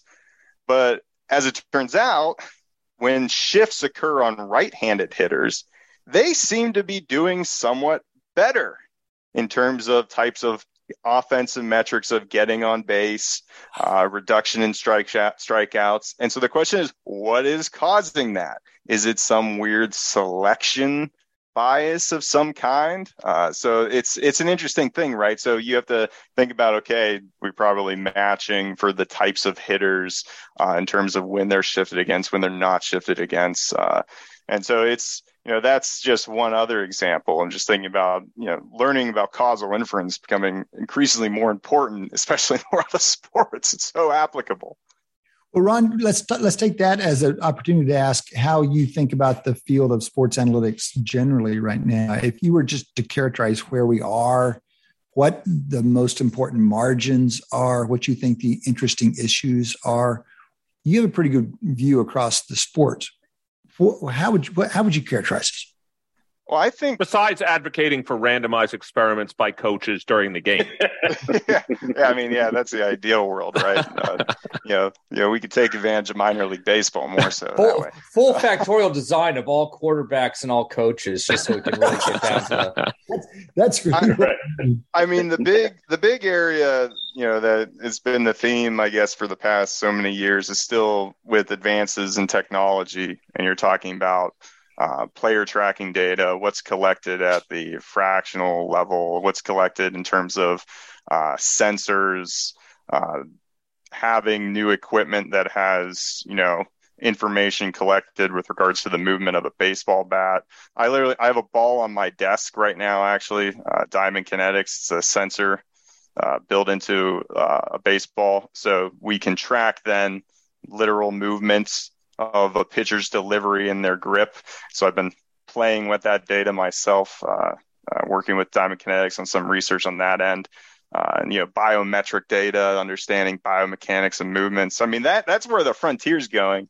It's still a matter of how the hell do we process all that information and what does it actually mean, right? If we think about what does a team care about uh, from looking at that data and understanding it, you know, how what what does that help them?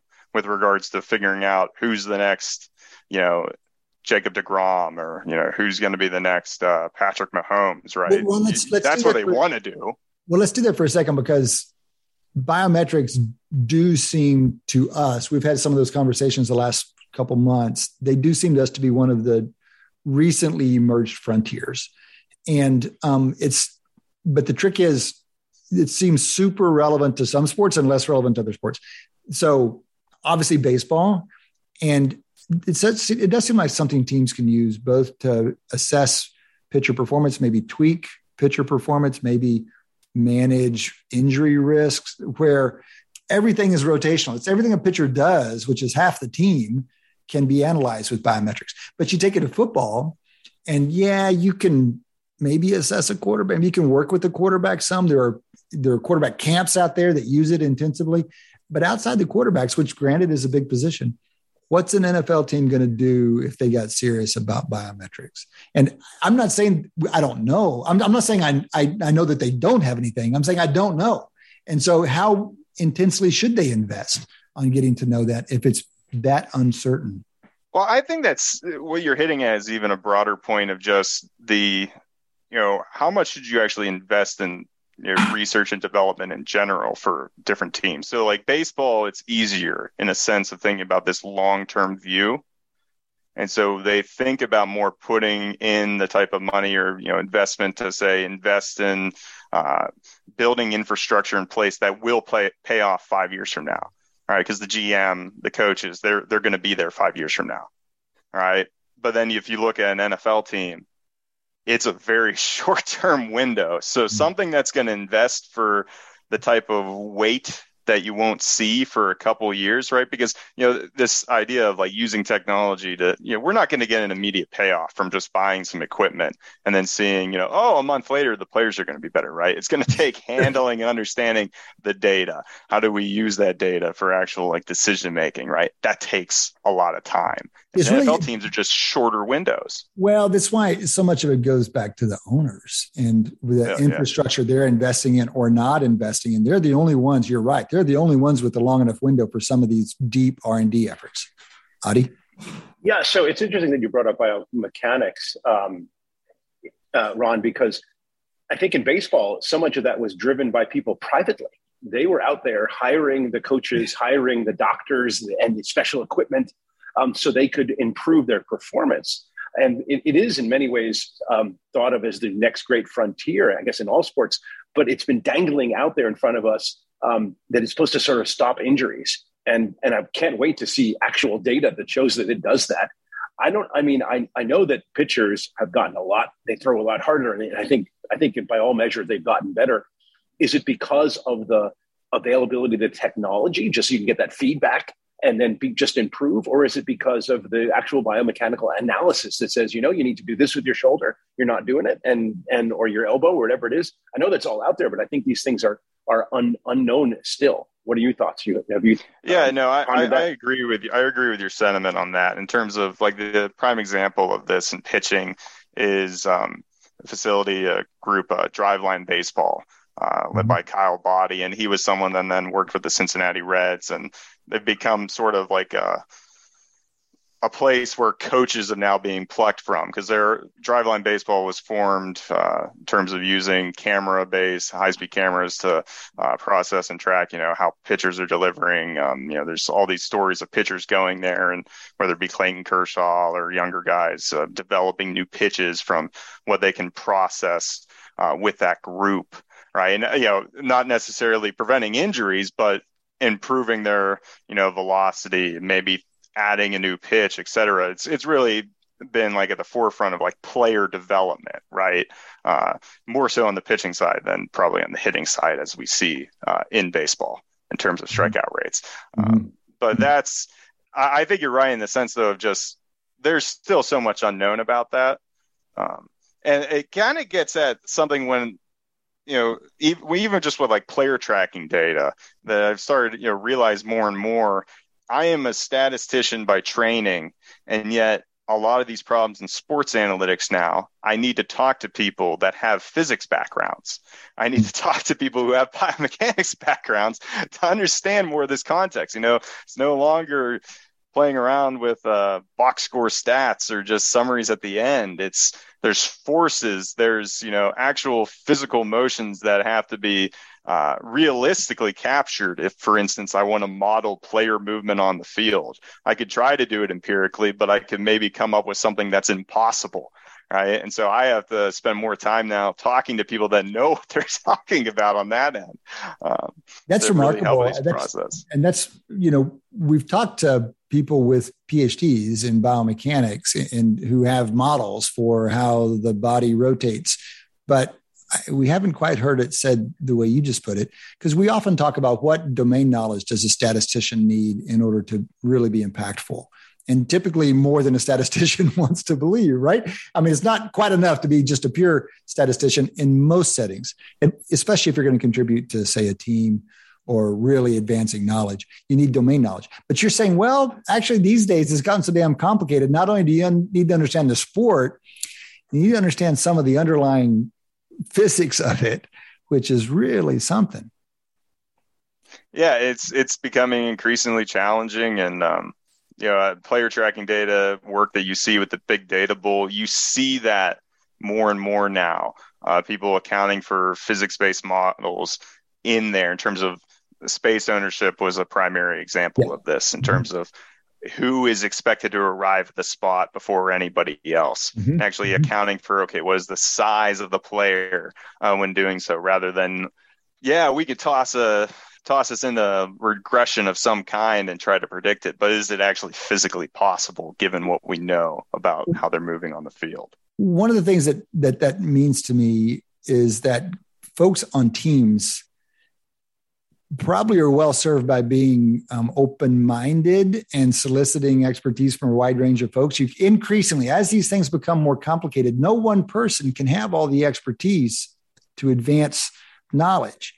And so I'm thinking about, for example, um, injury prevention and and uh, performance data.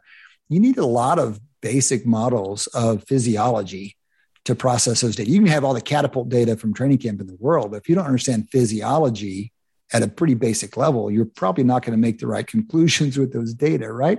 But you may not be both able to handle the data empirically and have the physiology. So increasingly, need more more perspectives. This is one. This probably one of the premises that Doug Fearing has in creating Zelus is we're going to bring all the expertise in house, and you may not be able to in your little football shop with two analysts have all that expertise, but us as a third party, we're going to have 30 PhDs in here, maybe we can have it. But for most shops, I think this means as it gets more complicated, you've got to be more open minded and get more perspectives. Ron, let's change gears. Talking about optimal performance, one of the things we want to talk to you about is our performance as a podcast, We thought you might be an interesting person. Well, not least because you were criticizing us on air, criticizing us on the internets. We thought, well, come on, man, come tell it to us. so actually, I have to, I have to admit, like the tweet I sent out about the Yankees comment, that's probably more of a sign of my jealousy than anything. You know, I'm Pittsburgh, so that means I watch NL Central baseball. Well, you know, you out there get to watch AL East, NL East, and all these mm-hmm. great, good teams winning, competing. So maybe it's a little bit of like, yeah, I get it. All right, the Yankees are great. Yada yada yada. Well, I made a conscious effort to try and move us away from AL East. Not not at all related to the fact that the Yankees are so much better than the Red Sox this season. Yeah, there's there's one team in that division below 500, and Shane's wearing a baseball cap for that team right now. Um, but seriously, we have made an effort periodically on the show to give ourselves evaluations, suggest ways we can improve things. Every couple of years, we've done that. The last couple, the pandemic has given us so much to navigate that we haven't done one of those formal things. We've never done one externally. We thought we might have you on. You can channel things you hear from other folks in the sports analytics community and give us some good hard coaching. We're always criticizing players and coaches and GMs. Let's turn around and take the criticism ourselves. Let's model receiving feedback and taking constructive criticism. And let's get some ideas from an outside voice, someone who listens to the show for a long time, on what we can do to make the show better. What do we do that's that's good that we should keep on doing? And what are some ideas on how we can make the show better? And just to add a little more value to it, we are in the middle of pivoting. In all likelihood, we've said this once before, but this time I think we're more intent on it, pivoting away from doing COVID first half hour every week. So, with all that said, Ron, we thought no one better than you to give us some feedback or to channel feedback from the broader community. All right. So, first thing I just want to say the, you know, everyone loves having guest quarter at the end.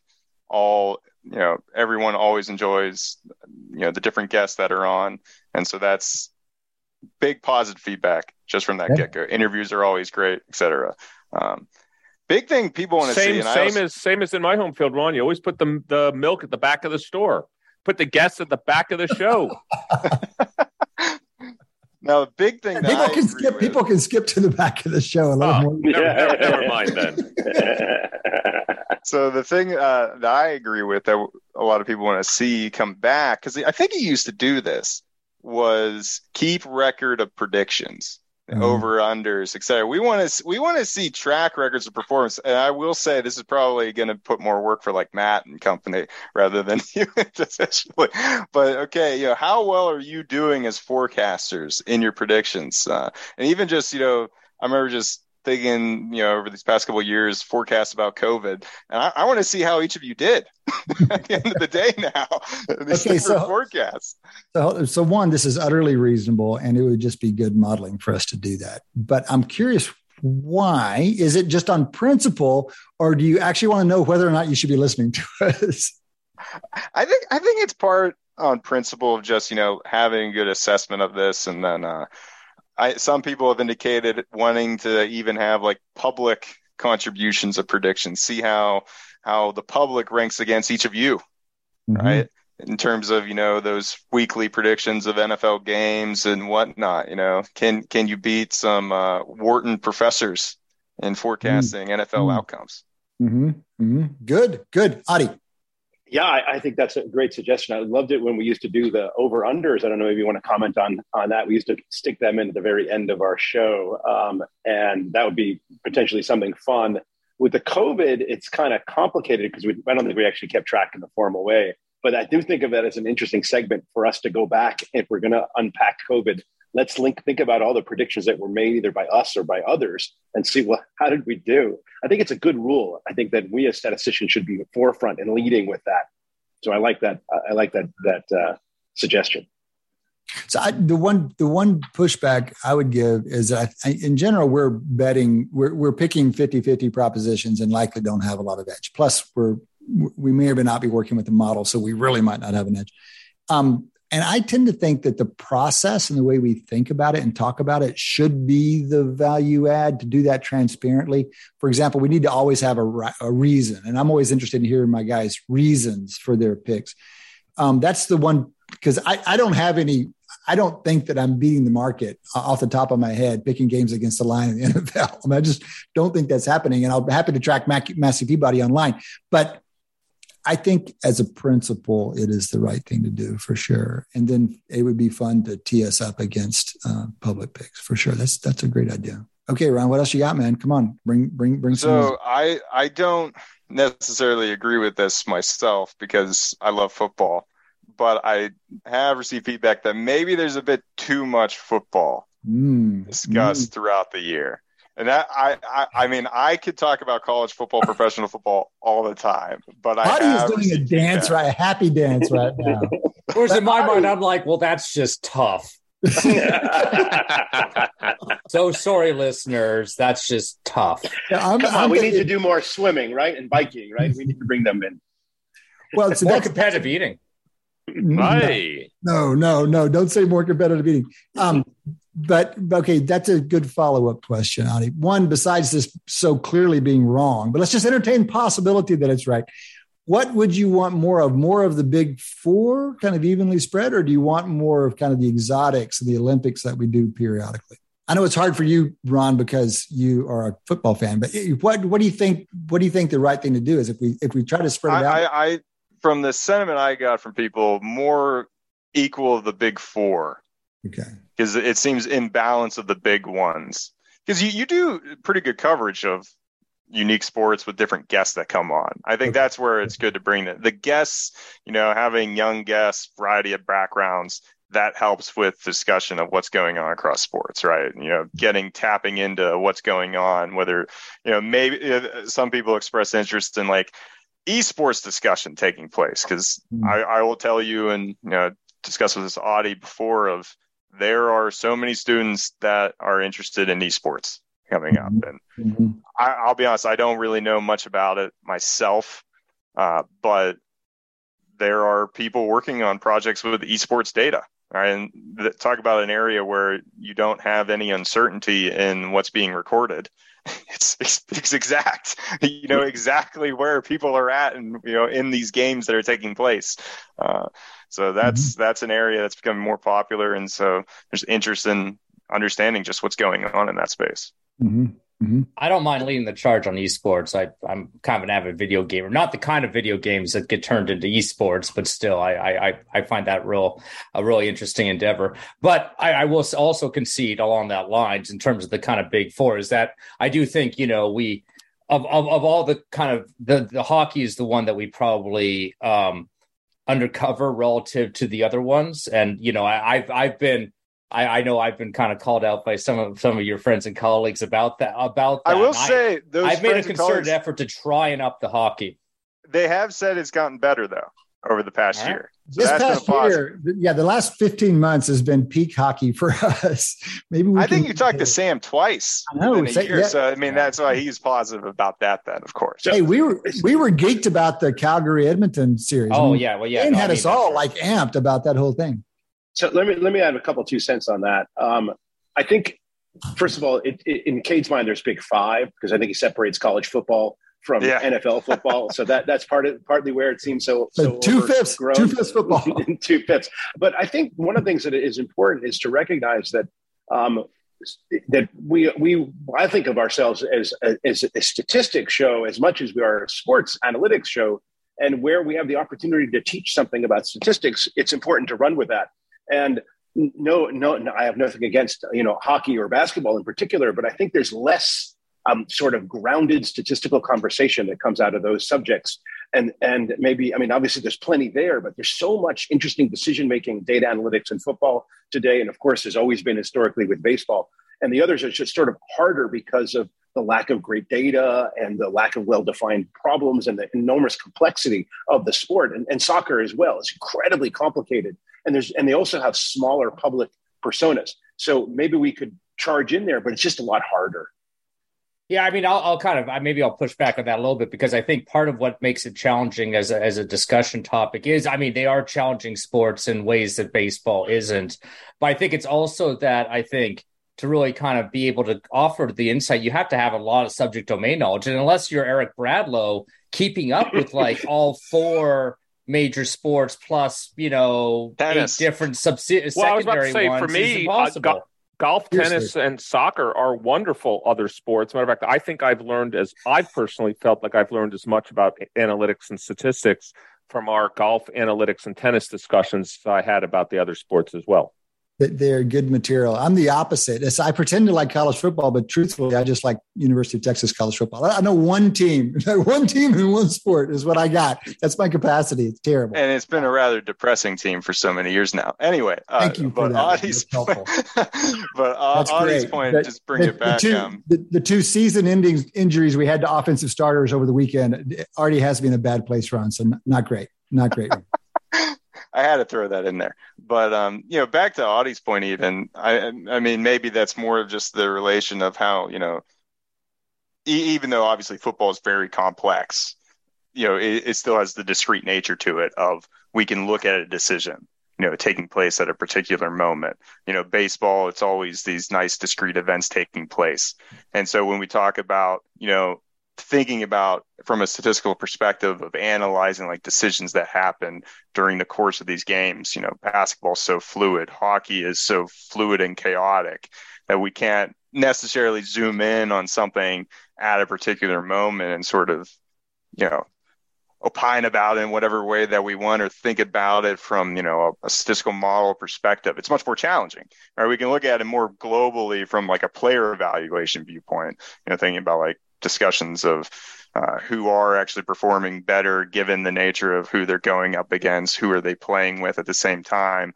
But it's just much more difficult because they're so fluid in relation to baseball and football. Well, we can bring, at the very least, we can bring um, uh, um, uh, inquiry mindset to it. We don't have to be the expert. We can come in and ask the questions as an outsider. Adi, when we first started this show eight years ago, wasn't that much of a football fan. He's really come along, and part of it's been because he's been sitting here with us crazy people asking questions. And so we could do we could do more of that with basketball and hockey for sure. By the way, the World Cup is going to be in this next year, and so we're gonna we're gonna pull in soccer in a big way, and we'll have plenty of naive questions when that one rolls around. Ron, we're nearing the end. I want to put you on the spot just come from a personal perspective and a little bit less topic wise and more stylistic wise. Give us an example of the show at the, the show when you're not liking it. How does how what's a segment doing? What's happening in a segment when you're like fast forwarding or you're kind of tired of it? And then we'll end on the opposite, which is what are we doing when we're at our best? How would you describe the show when it's at its best? So I guess to me those two kind of go together because the, it's at its best when you're all together, and it might be at its worst when it's just one person, you know. And maybe that makes sense if it's just you know one of you by yourself and trying to just run with the whole thing, and you know we don't have the nice discussion, the back and forth uh, going mm-hmm. on about you know coverage of the of sports. Mm-hmm. Uh, and mm-hmm. and that's even feedback I've heard from others. And the um, I mean that's just even like a scheduling difficulty that it can be, right? Uh, so an attempt to always kind of have someone else there, maybe a guest or whatnot, that can be a, a guest host, right, uh, to interact with in a way. Um, we don't get too much. We don't step on each other's toes too much. We don't talk. Oh, God knows we're sloppy. We talk over each other. People we, enjoy it though. Well, that's good to hear. So more good sloppiness, fellas. Don't hold don't hold back. You can ignore my instruction. I feel like that's right in my wheelhouse. That's that right, right, there. Don't encourage him, Ron. My gosh. I think we've improved actually a lot over the last couple of years because of the having each other's. Um, the Zoom doesn't allow us to step on each other's as much as we used to be in the, the studio, and we've learned to kind of negotiate that. And I think that's actually helped. And I, and I love our balance now, at least compared to what it was when we were live. It was so easy to jump in that it was it was uh, it became a little bit, little bit of a free for all. Last question: If we're going to do a Ron Yurko special show, what would the topic be? Give us give us the half hour that we could. If this isn't this is a hypothetical, unless you pick a really good one, what would the Ron Yurko special focus on for thirty minutes? It would be a college football preview, an NFL preview, going into baseball playoffs. So, I mean, I'm a bad person to ask. All right, it sounds like you're going to enjoy September just fine. Yeah, exactly. Um, All right. Listen, man, great of you to jump on the show. Thank you for stepping into the hot seat and giving us the feedback. Um, thank you for rounding up some feedback from the community and know that we're up for that um, informally anytime as well. And Ron, we really appreciate you both as a listener for the show, um, but also what you do for the community more broadly and the role you play. And it's only going to get bigger as you've moved into this position. And we look forward to all that comes next with it. Yeah. And thanks for having me again. Absolutely. Ron Yurko, assistant teaching professor at Carnegie Mellon, longtime stalwart, even though he's a youngster in the sports analytics space, he's going to be making a big difference for a long time. That has been another two hours of Wharton Moneyball, two hours of sports analytics here on SiriusXM, and closing out Q4 with the whole crew Eric Bradlow, Shane Jensen, Adi Wyner, and this is Cade Massey. On behalf of that team and our boss, Matty Datz, our associate boss man, Dion Simpkins. Appreciate you guys listening. Come back and join us next time. Between now and then, enjoy your sports.